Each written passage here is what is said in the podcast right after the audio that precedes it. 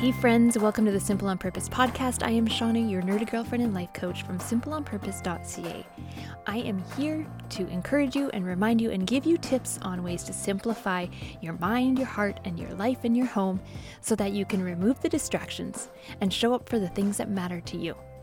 I am coming to you from my closet today, which I've also known to call the Museum of a Life Unlived which is really what all of these clothes before me have now come to represent the, the life I'm not living.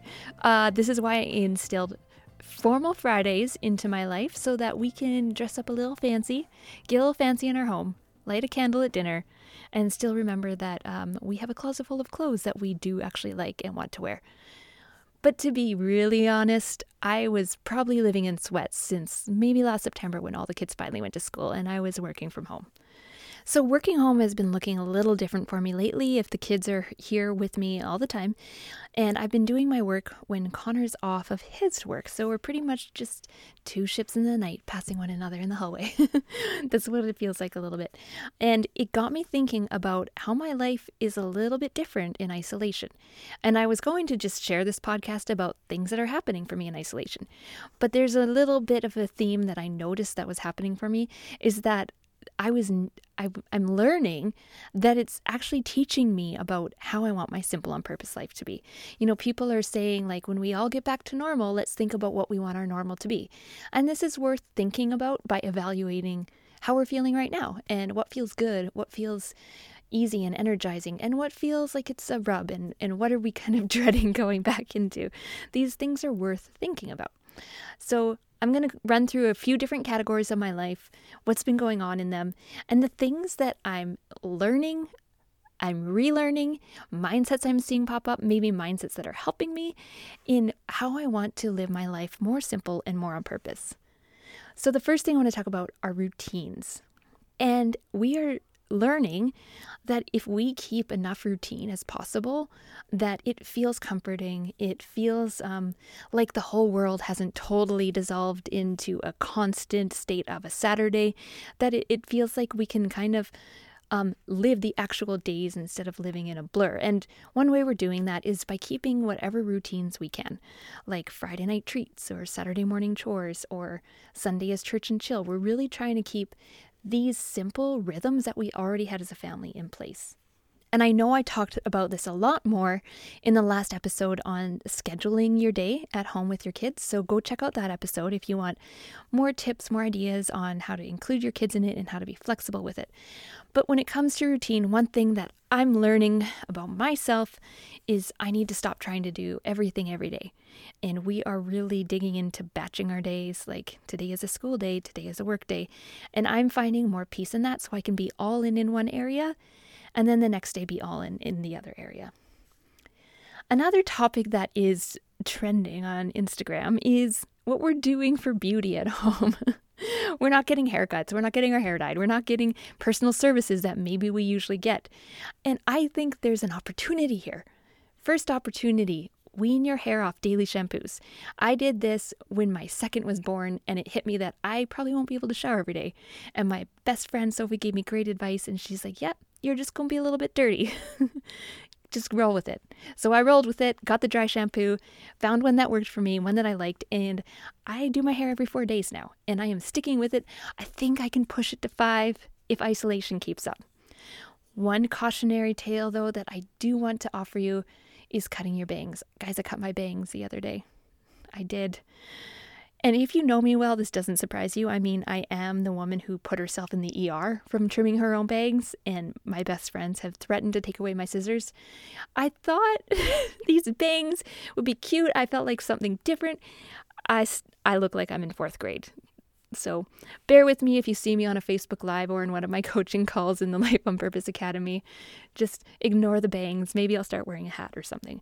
But the other thing that's kind of been fun is focusing on skincare, taking care of your skin. And there's something that I've been putting on my skin for the past couple years a retinol cream, or you can get like The Ordinary makes a retinol serum.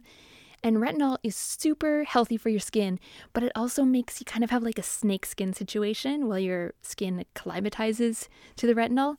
So I've been using the retinol. I'm a little bit snakish. No one's around to see. It's fine. Just me and some really well filtered Instagrams. Just joking. I like never share selfies on Instagram. The other thing that I'm learning about myself is I still wear makeup every day. I do. I'm home alone. Maybe we'll see the delivery guy when he knocks on the door. I don't know. Maybe someone will stop by. Probably not. But I am wearing mascara. I'm wearing the good eyeliner. And you know what I'm learning? I just enjoy this. I enjoy being a little bit glamorous and I can see my future self. I'm an old woman. I'm wearing a moo because I don't want any like constricting clothing, but I have a bouffant and some red lipstick because I am glamorous inside, guys, and I want to remind myself. And one that we often marry to the idea of self care and taking care of your skin and your body is wellness. And wellness, I mean, I'm not someone who's ever done like an hour workout. I try to go on the treadmill and get my heart rate going a few times a week. One thing that I'm really getting back into is stretching. At the end of the day, I just go on the carpet, do a good stretch. You guys, when you start stretching, you pay attention to where you're holding all that tension in your body because that emotional stress we feel, it manifests into physical stress if we don't help it unknot and move throughout our body. So, my Fitbit actually says that I haven't really changed much in my activity levels because I would work every day when the kids were at school, and now I parent for a week and then I work for a week. So I'm still trying to keep up my goal, my personal goal that I've always had of working out three times a week. And what I learn in doing this is that I never regret doing an exercise. I know it sounds like I am just some exercise robot. Unfortunately, the science is true. Exercise is good for your mental health, it's good for you. And if I pay attention, I notice at the end of the day that I feel restless. And if I feel like oh, something was missing in my day, it was probably me moving my body. So, one thing that this is bringing me back into for my simple on purpose life is that I need to pay more attention to getting it done when the kids are at school, when we get back to a regular school situation, because I feel better because of it. Shopping has been a strange one for me because I want to honor our postal workers who are inundated by packages. I want to shop local where possible, but also like places aren't really open. When isolation first hit, I feel like a lot of us had this kind of panicky feeling inside like, do we have enough jogging pants? Do we have enough toilet paper? Do we have the fancy soap that we really don't want to be without? And do I need another laptop? Like, are my kids going to be taking up my work computer? Because I'm not cool with that. So I have been online shopping. Some of the things I bought myself a new bra because after five years, my current bra that I've been wearing, pretty, you know, we all have the bra, the bra we love, the bra we always wear. And I put it on the other day. I'm like, oh, it has this extra special strap. I never noticed. I've owned it for like five years. The underwires fell out. I'm still wearing it. And then I realized, like, oh no, it's not an extra strap. It just fell apart. so it's time, Shauna, it's time to invest in a new bra. So I got a new bra. It's coming in the mail. I got some Lush soap and some Lush shampoo and some bath bombs because I'm glamorous, but I'm also eco friendly. I did get the refurbished laptop. I splurged out of our savings so nobody will touch my work computer. That's just like a no fly zone, guys. I thought about new jogging pants, but I mean, I already have more than five pairs, so really, like, I can't be greedy. But in person, I've been spending all of my money at the dollar store. For one, they're open, they're here, they're providing us a service. I need all the glue sticks I can get. And I just really want to support this business and get all the craft supplies as possible so that my kids can keep crafty. They love it. But I think if we pay attention to how we're shopping during a pandemic, we're going to learn something about ourselves. And shopping used to be kind of like a habit for me, a coping habit, something that made me feel great. And I've worked probably over the past 10 years on really challenging this and paying attention to it.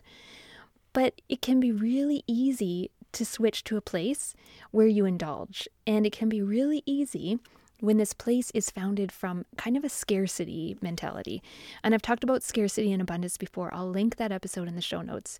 But one thing that I'm paying attention to is my scarcity feeling that my kids need more or I need something to enjoy. And I'm really challenging these assumptions because I want to be mindful that I want to help the economy. If I have money for something and I need it, I can buy it, but I don't want to be buying from a place of panic, which comes from a scarcity mindset.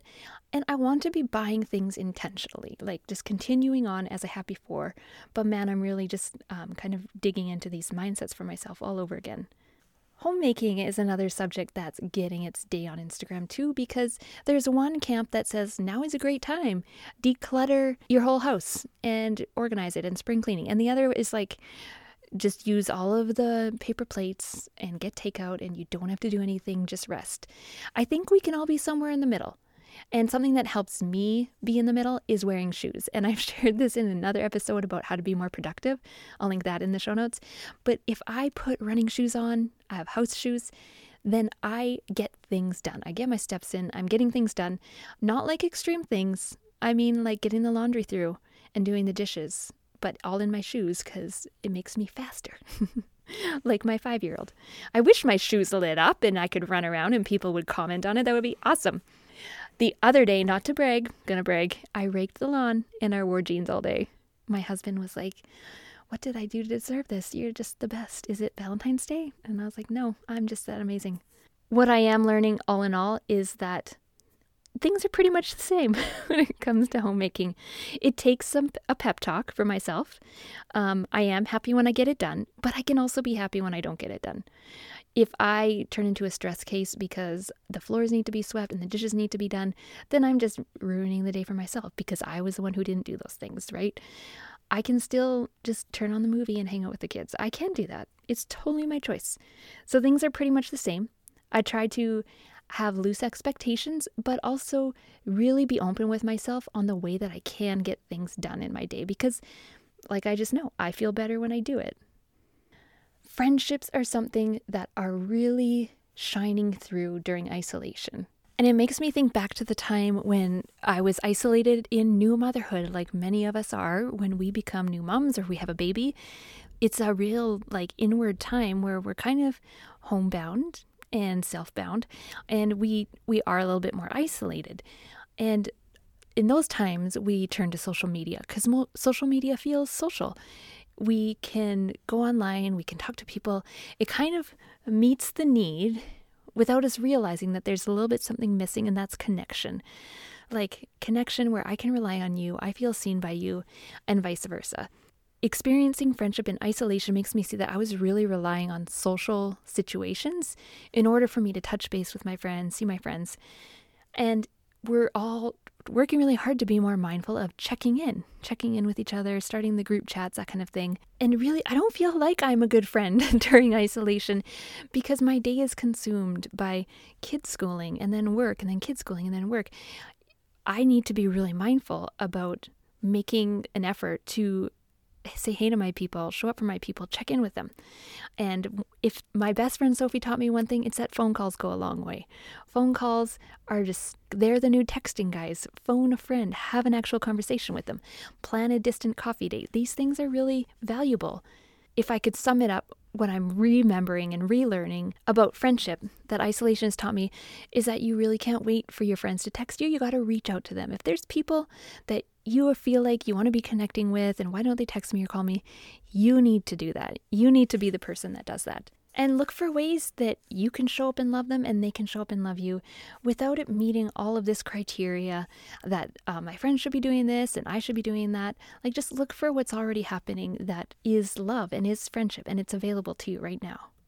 I'm going to break it up into a part two now. I'm going to share in the next episode all about isolation and what it's teaching me in work, in my marriage, in my motherhood, and in my mental health. So hop on over to the next episode when you're ready.